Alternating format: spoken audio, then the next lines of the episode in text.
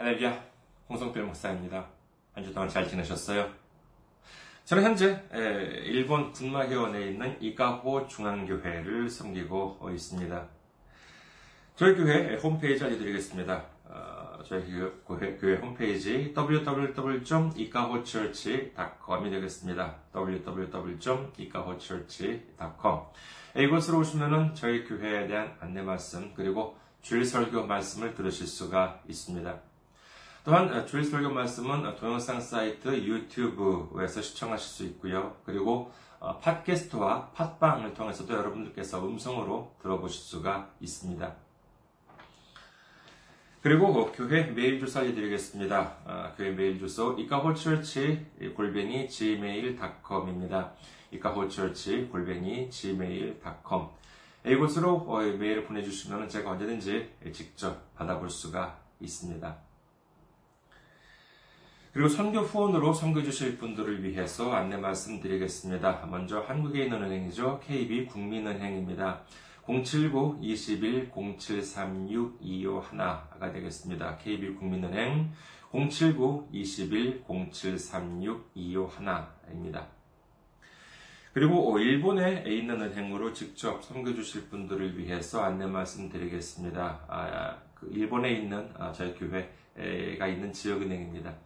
군마은행이에요. 계좌번호는 백구십, 아, 지점번호는 백구십, 계좌번호는 일구구이이오육이 되겠습니다. 군마은행, 지점번호는 백구십, 계좌번호는 일구구이이오육이 되겠습니다. 저희 교회는 아직까지 재정적으로 미자립 상태에 있습니다. 그래서 여러분들의 기도와 선교 후원이 큰 힘이 되고 있습니다. 여러분들의 많은 기도, 많은 관심, 많은 섬김 기다리고 있겠습니다. 지난주에 또 귀하게 선교 후원으로 섬겨주신 분들이 계셨습니다. 한국에서 장희석님, 김유미님, 정훈진님, 이승현님, 그리고 주님 사랑합니다 님께서 귀하게 섬겨주셨습니다. 정말 감사합니다. 큰 힘이 됩니다. 정말 주님의 놀라운 축복과 넘치는 은혜가 함께 하시기를 주님의 이름으로 축원드립니다.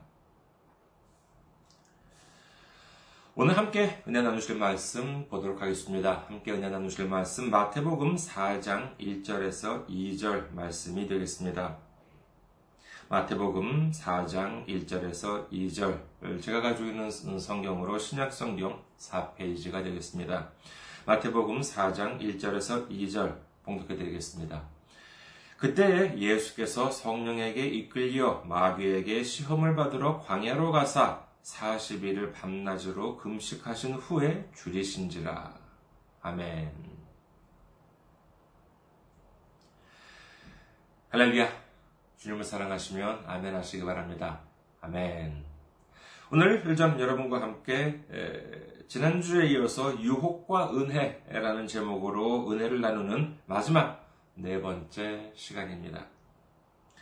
지난주까지 세 번에 걸쳐서 예수님께서 시험을 당하신 내용을 살펴보았습니다만 여기서 잠깐 우리 한번 짚고 넘어가야 할 부분이 있습니다.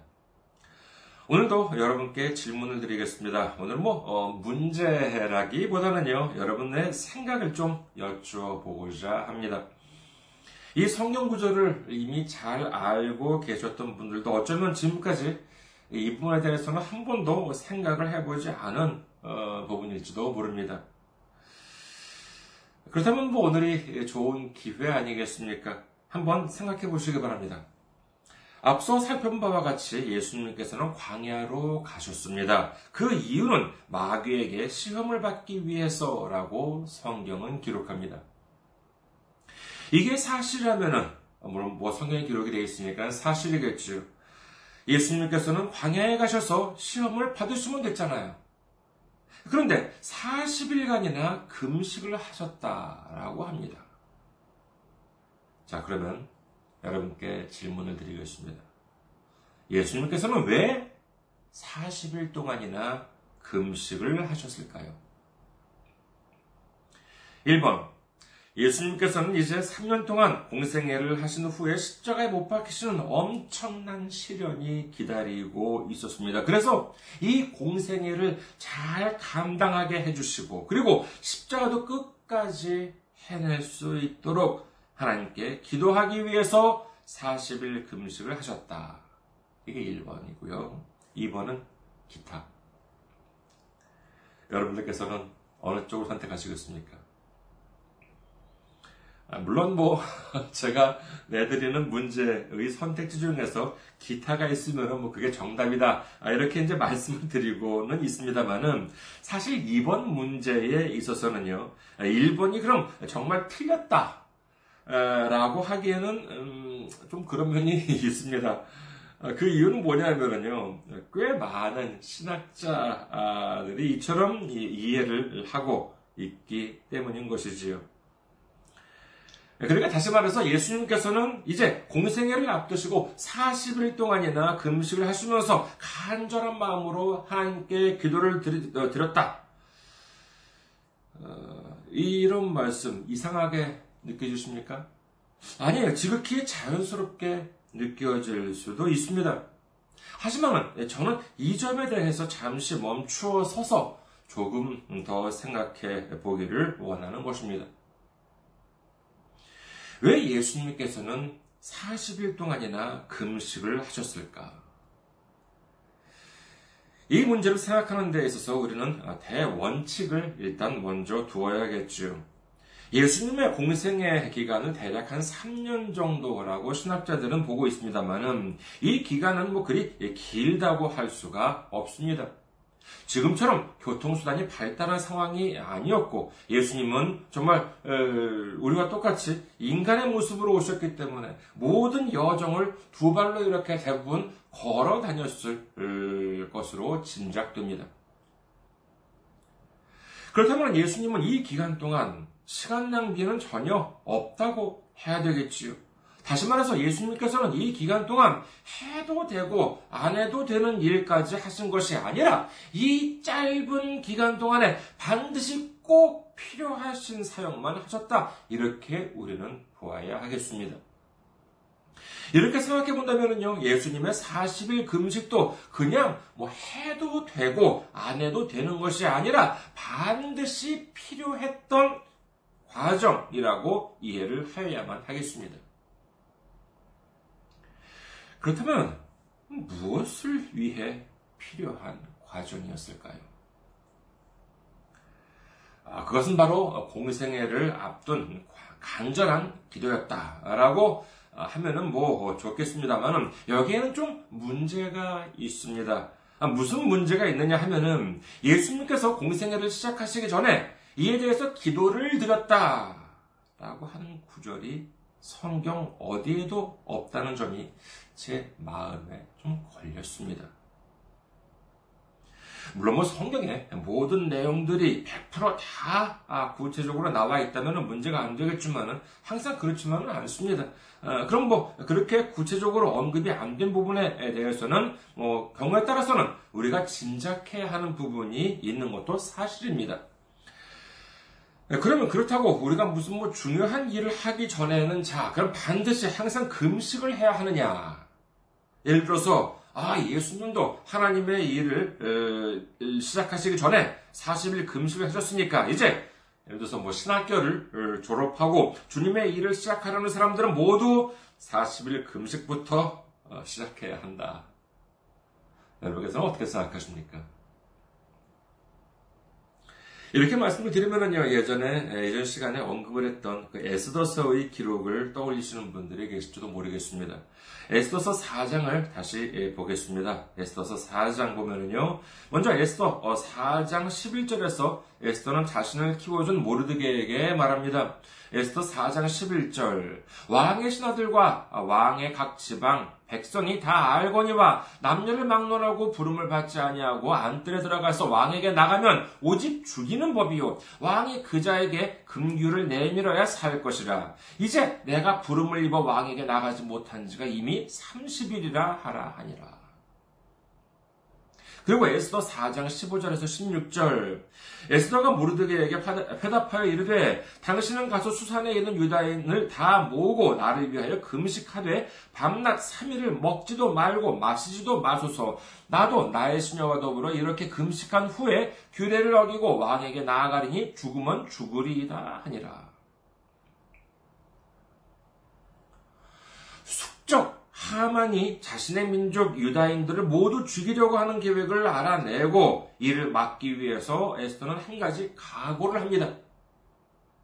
이를 저지하기 위해서는, 이 하만의 계획을 저지하기 위해서는 이 사실을 왕에게 직언을 해야 하는데, 당시에 왕실 규율에 의하면은 왕이 부르지 않으면은 아무리 왕비라 하더라도 함부로 왕에게 나아갈 수가 없었습니다.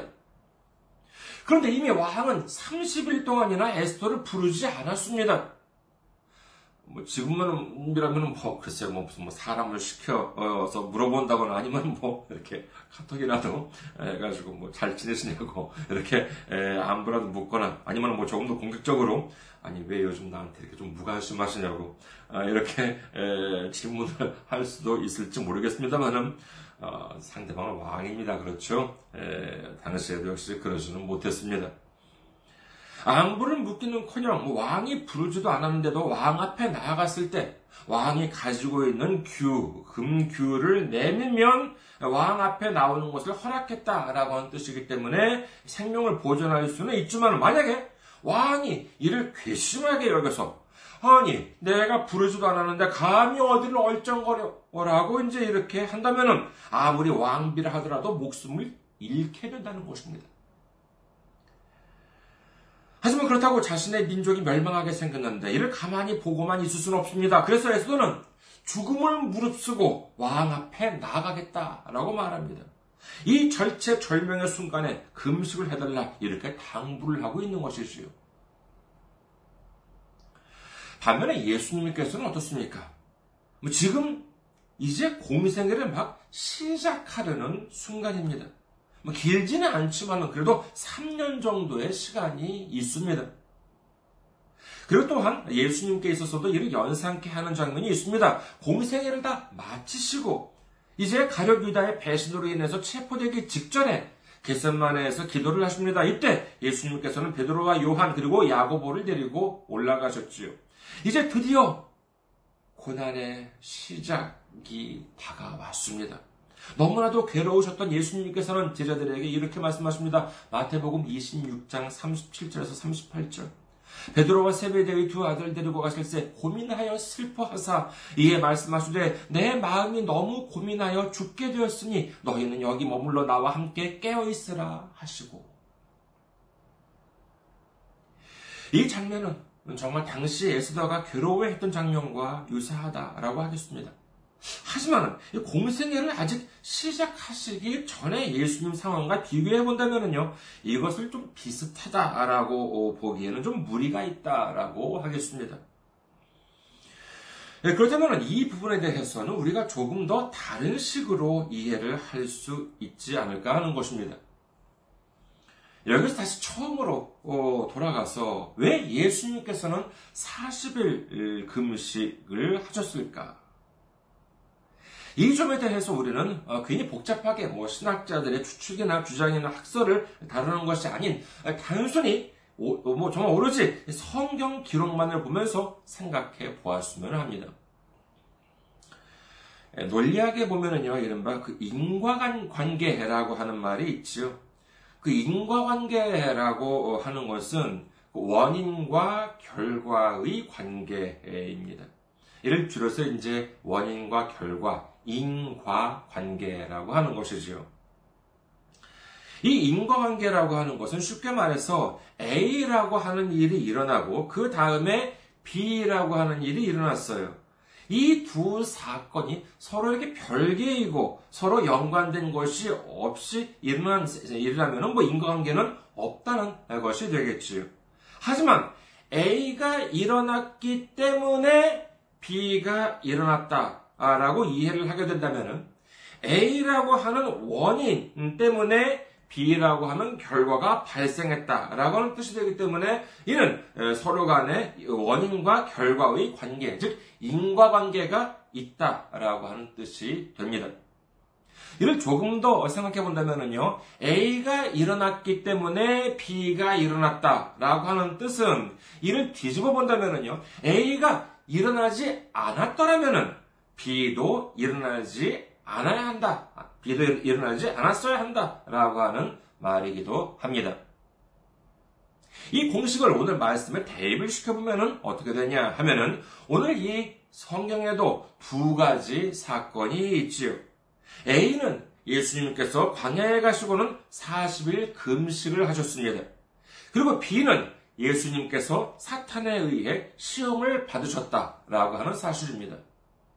이 둘 사이에 인과관계가 있다고 한다면 어떻게 되느냐 하면은, 예수님께서 광야에서 사십 일 금식을 하셨기 때문에 사탄에 의해서 시험을 받으셨다라고 하는 말이 됩니다. 이를 뒤집어서 말한다면 어떻게 됩니까? 예수님께서는 사십 일 금식을 하지 않으셨다면은 예수님은 사탄에 의해 시험을 당하시지는 일도 없었을 것이다, 이와 같은 뜻이 되는 것이지요. 이는 단순히 제 상상이 아니라 이를 뒷받침해주는 근거가 분명히 있다고 생각합니다. 여러분, 복음서에 보면은요, 예수님께서 어디에 가셨는데 거기에 마귀가 있었어요. 그러면 거기 있는 마귀들이 예수님은 어떻게 대합니까?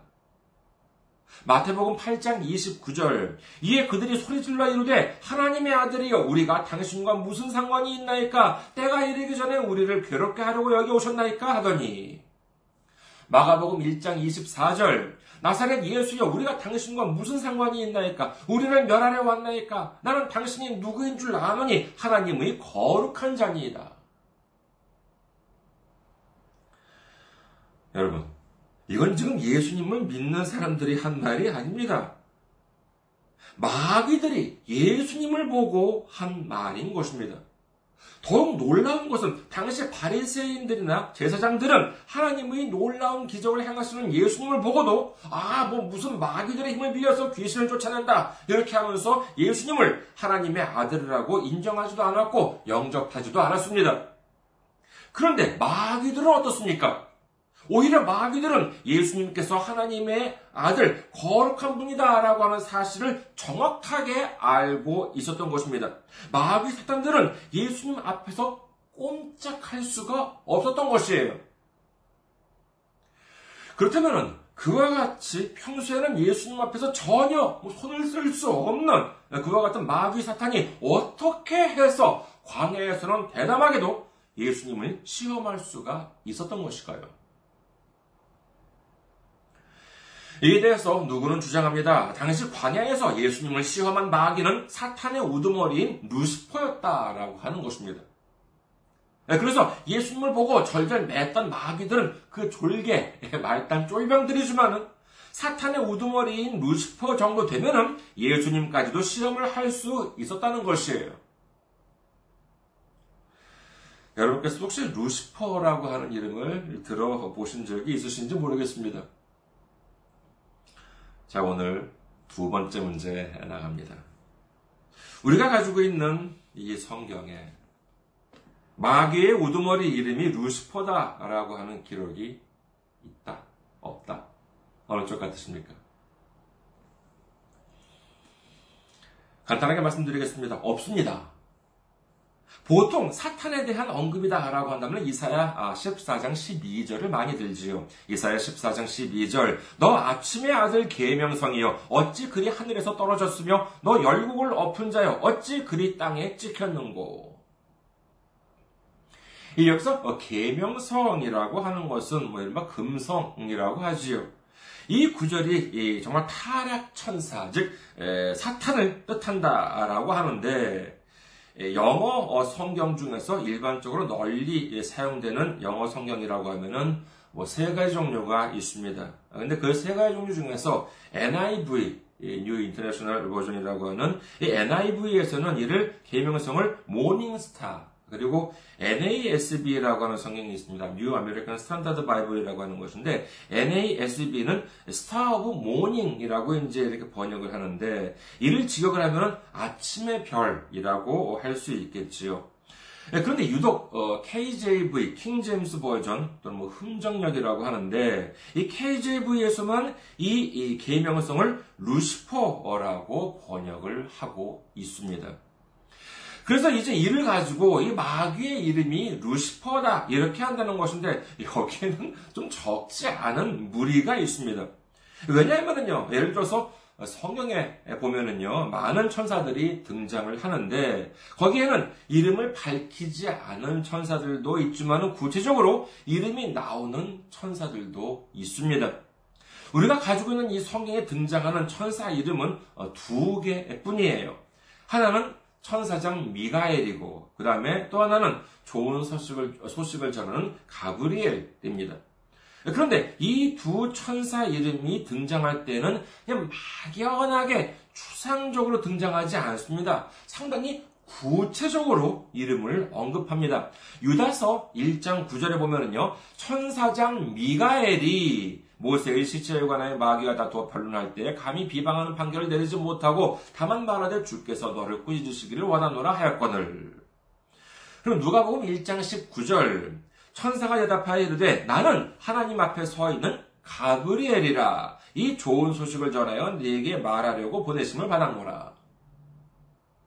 이처럼 구체적으로 이름이 기록되어 있습니다. 따라서 마귀 우두머리에 기록이 있다고 한다면 이도 역시 구체적으로 있어야 할 텐데, 영어 번역서 중 하나인 케이 제이 브이나 또는 라틴어 성경인 벌게이트 역이라고 하는 성경이 있는데, 그중 그와 같이 일부 번역서에 적힌 막연한 단어인 이 루시퍼라고 하는 말을 가지고 이를 마귀의 우두머리 이름이라고 한다는 것은 이는 좀 너무나도 지나친 비 이야기라고 할 수 있을 것입니다. 그리고 또한 백보 양보를 해서, 어, 사실 뭐 이런 뭐 백보가 아니라 한 발자국도 양보를 할 수 없는 부분이긴 합니다만은, 그래도 뭐 여러분들의 이해를 돕기 위해서 굳이 백보를 양보를 해서 예수님을 시험한 마귀 사탄이 마귀의 우두머리였다고 치고, 마귀의 우두머리쯤 되면은 예수님을 시험할 수 있다라고 한다면은, 이 말에 대해서 여러분들께서는 어떻게 생각하십니까? 여러분, 가끔 어, 우리는 가끔 그 단어 때문에 혼란을 겪는 일이 종종 있습니다.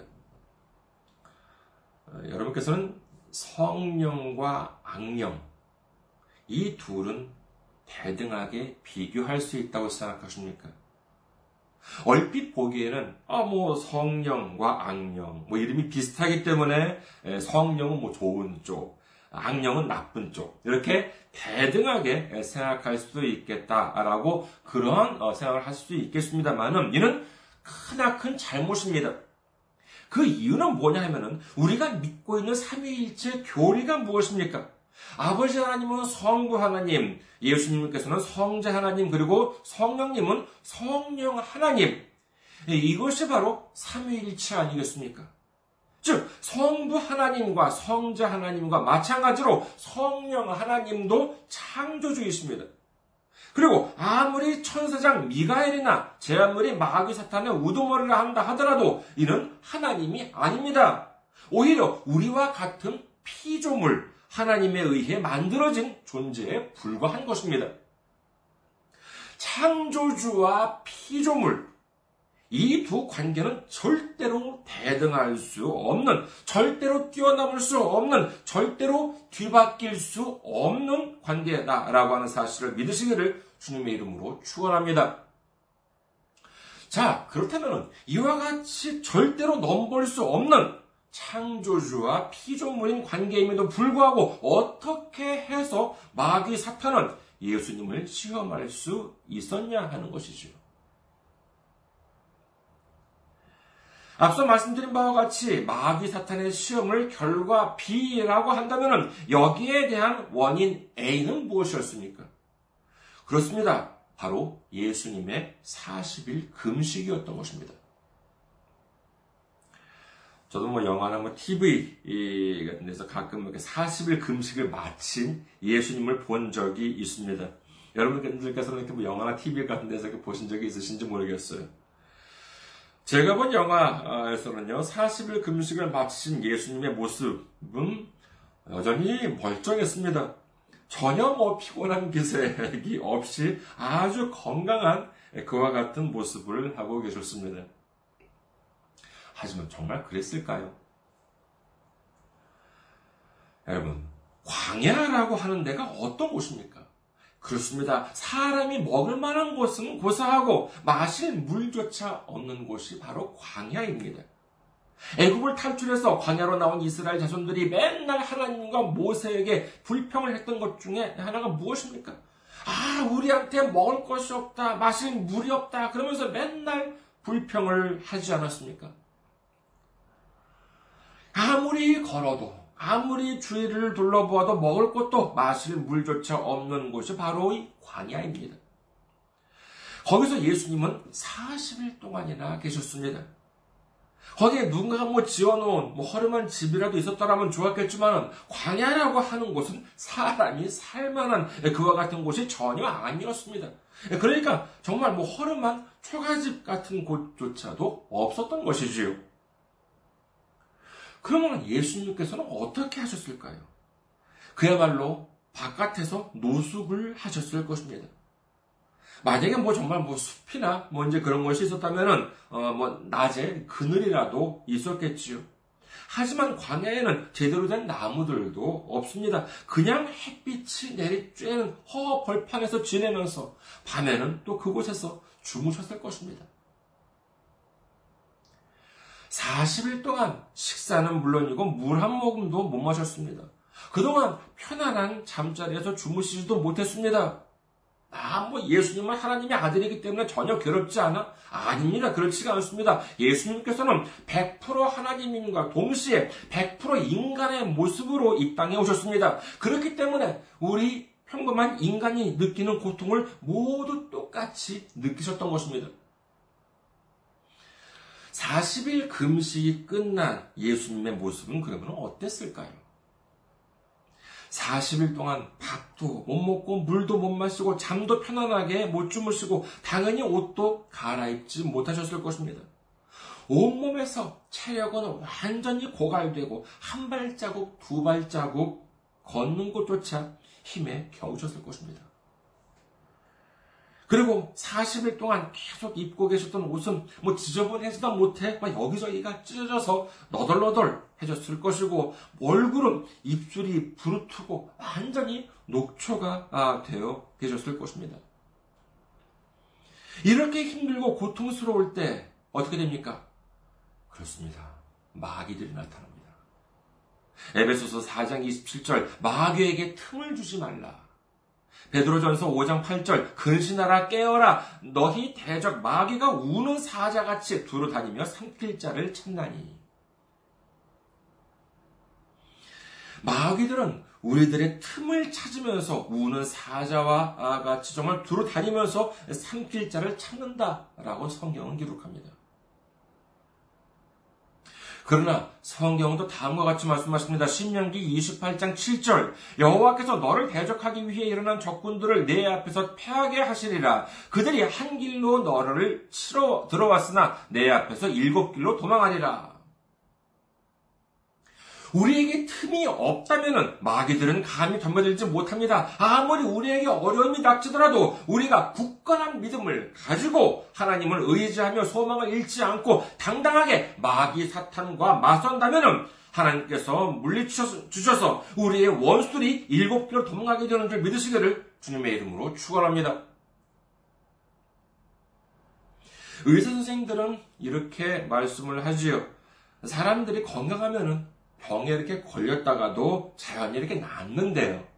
그리고 사람들마다 이렇게 병균이 본래 어느 정도는 몸속에 이렇게 있다고 하는데, 건강하면 그 증상이 드러나지 않는다는 것입니다. 예, 근데, 하지만 우리가 체력이 떨어지고, 저항력이 약해지면 그동안 가만히 이렇게 숨죽이고 있던 이 나쁜 병균들이 활동을 시작하면서 결국 병 때문에 괴롭, 괴로움을 겪게 된다라고 하는 것이지요.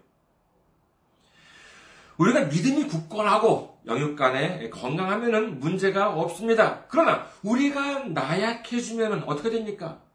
그렇습니다. 평소에는 꼼짝도 못하던 마귀들이 슬그머니 고개를 들기 시작하는 것입니다.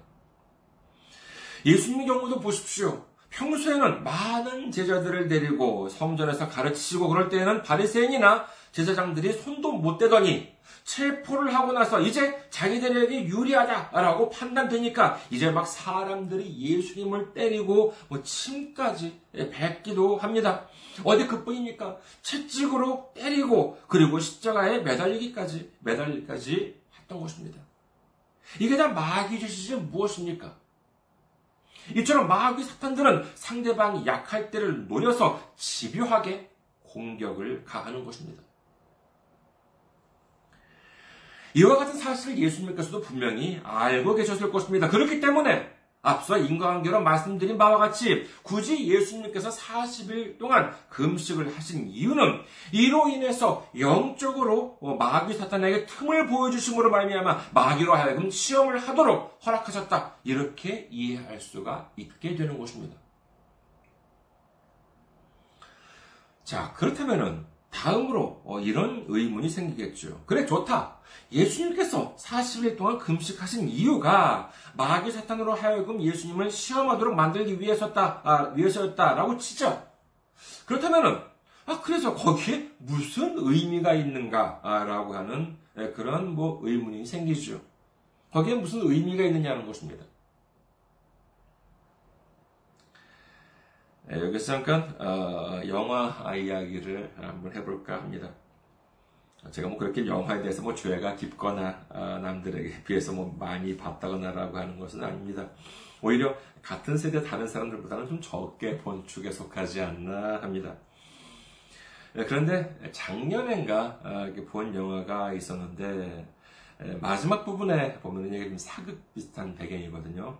예, 그래서 마지막 부분, 정말 클라이맥스에 보면은요, 이 왕과 왕의 호위무사 그리고 배신자가 등장을 합니다. 예, 근데 예, 맨 처음에는 이제 그 어, 배신자와 호위무사가 이제 싸움을 해요.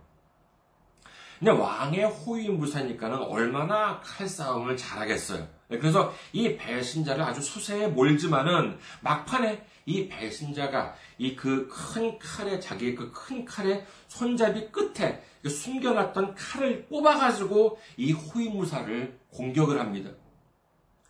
설마 그런 무기가 있다고는 예상을 못했던 이 호위무사는 이 어깨, 왼쪽 어깨에 심각한 부상을 입게 되는데 그 다친 몸을 끌고 간신히 왕이 있는 곳에까지 와서는 결국 거기서 쓰러지고 맙니다.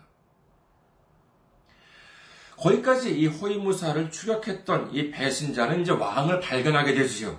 그래서 이제 왕이, 이제 배신자와 왕이 이제 칼로 겨루게 되는데, 이 왕의 칼 솜씨가 정말 대단합니다.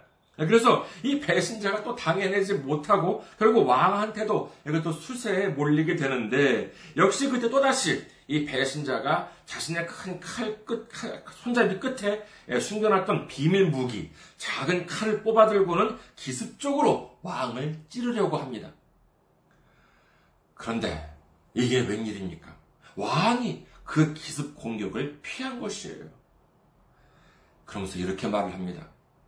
호위무사가 왜 여기까지 왔겠느냐? 호위무사가 심각한 상처를 입었음에도 불구하고 죽을 힘을 다해서 이 왕한테 왔던 이유는 다름이 아닌 자신이 입은 그 상처를 보여주기 위해서였던 것입니다. 그리고 그 상처를 본 왕은 아, 배신자가 어떤 작전을 쓰는지를 알아차림으로 인해서 그 기습 공격을 미리 예측하고 피할 수가 있었다는 내용이지요. 여러분, 제가 사십 일 금식을 하신 분의 경험담을 들은 적이 있었습니다만은 정말 그렇게 힘이 예, 들었다고 합니다. 그런데 그분은 뭐 이렇게 뭐 그래도, 그래도 물은 마시면서 그리고 잠자리도 뭐, 뭐 침대나 뭐 이제 이불 같은 데서 덮으시고 주무셨을 것입니다. 반면에 예수님께서는 물, 뭐 마실 물도 없고 뭐 침대는 고사하고 마땅한 이불조차도 없는 광야 허허벌판에서 사십 일 동안 정말 금식을 하셨다라고 하면은 얼마나 힘이 드셨겠습니까? 그토록 힘이 드셨음에도 불구하고 금식을 했던 이유가 마귀 사탄으로부터 시험을 당하시기 위함이셨다고 한다면 그 이유가 무엇이냐? 그것은 단 하나, 마귀가 어떤 유혹으로 사람들을 넘어뜨리려고 하는지 그 마귀의 수법을 드러내기 위함이었다고 보는 것이 가장 자연스러울 것입니다. 마귀의 수법이 무엇이었습니까? 세속적인 방법에 의한 재물과 명예와 권력에 의한 유혹입니다. 여기서 세속적이라고 한다는 뜻을 보다 알기 쉽게 말씀을 드리자면은 하나님 생각이 아닌 내 생각에 의지하는 것을 말합니다. 로마서 오 장은 다음과 같이 기록합니다. 로마서 오 장 십구 절. 한 사람이 순종하지 아니함으로 많은 사람이 죄인 된 것 같이 한 사람이 순종하심으로 많은 사람이 의인이 되리라. 하나님께서 사람을 창조하시고 그들에게 뭐라고 말씀하셨습니까? 창세기 이 장 십칠 절. 선악을 알게 하는 나무의 열매는 먹지 말라. 네가 먹는 날에는 반드시 죽으리라 하시니라. 그러나 뱀의 모습을 한 마귀 사탄은 유혹을 합니다. 창세기 삼 장 사 절에서 오 절. 뱀이 여자에게 이르되 너희가 결코 죽지 아니하리라. 너희가 그것을 먹는 날에는 너희 눈이 밝아져 하나님과 같이 되어 선악을 알 줄 하나님이 아심이니라. 결국 하나님의 말씀에 순종하지 않은 그들은 하나님의 말씀을 어기게 되고 저주를 받게 됩니다. 그러나 예수님은 어떠셨습니까? 세속적인 재물에 대한 유혹, 명예에 대한 유혹, 그리고 권력에 대한 유혹까지를 모두 이기심으로 말미암아 하나님께 끝까지 순종하는 모습을 보여주셨다라고 하는 것을 믿으시기를 주님의 이름으로 축원합니다. 예수님께서 그 아무것도 없는 광야에서 그토록 힘들게 사십 일 금식을 하셨던 이유가 바로 이 마귀 사탄이 유혹하는 괴계를 우리에게 알려주시기 위해서였다면은 이와 같은 생각을 하게 되니까 이 사실이 얼마나 큰 은혜로 다가왔는지 모릅니다. 그래서 애초에 말씀 제목을 유혹과 은혜로 붙였던 것입니다. 이 예수님의 작전에 말려들었다라고 하는 사실을 나중에 알아차린 이 마귀는 어쩌면 자신의 작전이, 자신의 속셈이 노출되었다라고 생각하고 땅을 치고 통곡을 했을지도 모릅니다. 하지만 그것으로 끝이었을까요? 아니에요. 어쩌면 마귀는 땅을 치고 통곡을 하다가 문득 씩 웃었을지도 모릅니다. 왜냐? 걱정 없다는 것입니다. 괜찮다는 거예요. 아무리 들통났다 하더라도, 아무리 많은 사람들에게 자신의 수법이 알려졌다 하더라도 충분히 사람들을 유혹할 수 있다. 나는 자신이 있다. 이렇게 생각했을지도 모릅니다. 그렇게 짐작할 수 있는 이유가 무엇입니까? 세상을 보십시오. 성경에 이처럼 나와 있음에도 불구하고 일반인들은 물론이고 남들보다도 성경을 훨씬 더 많이 안다고 하는 신앙인이나 교회 지도자들조차도 잘못된 재물과 명예와 권력의 유혹에 의해서 얼마나 많이 넘어지고 있느냐 하는 것입니다. 성경 기록합니다. 로마서 팔 장 오 절에서 육 절. 육신을 따르는 자는 육신의 일을, 영을 따르는 자는 영의 일을 생각하나니 육신의 생각은 사망이요 영의 생각은 생명과 평안이니라. 우리는 분명히 알아야 합니다. 육의 생각과 영의 생각. 이 마귀의 사탄, 마귀 사탄의 생각과 주님의 생각은 분명히 다릅니다. 육의 생각, 사탄이 주는 생각은 사망이요. 영의 생각, 주님께서 주시는 생각은 생명과 평안이라고 성경은 말씀하고 계십니다. 우리 모두 주님의 은혜에 감사하면서 오직 주님을 의지하고 주님의 생각을 따르고 주님의 능력으로 마귀 사탄을 물리치므로 말미암아 마지막 날에 주님으로부터 승리의 면류관을 받을 수 있는 우리 모두가 되시기를 주님의 이름으로 축원합니다. 감사합니다. 항상 승리하시고 건강한 모습으로 다음 주에 뵙겠습니다.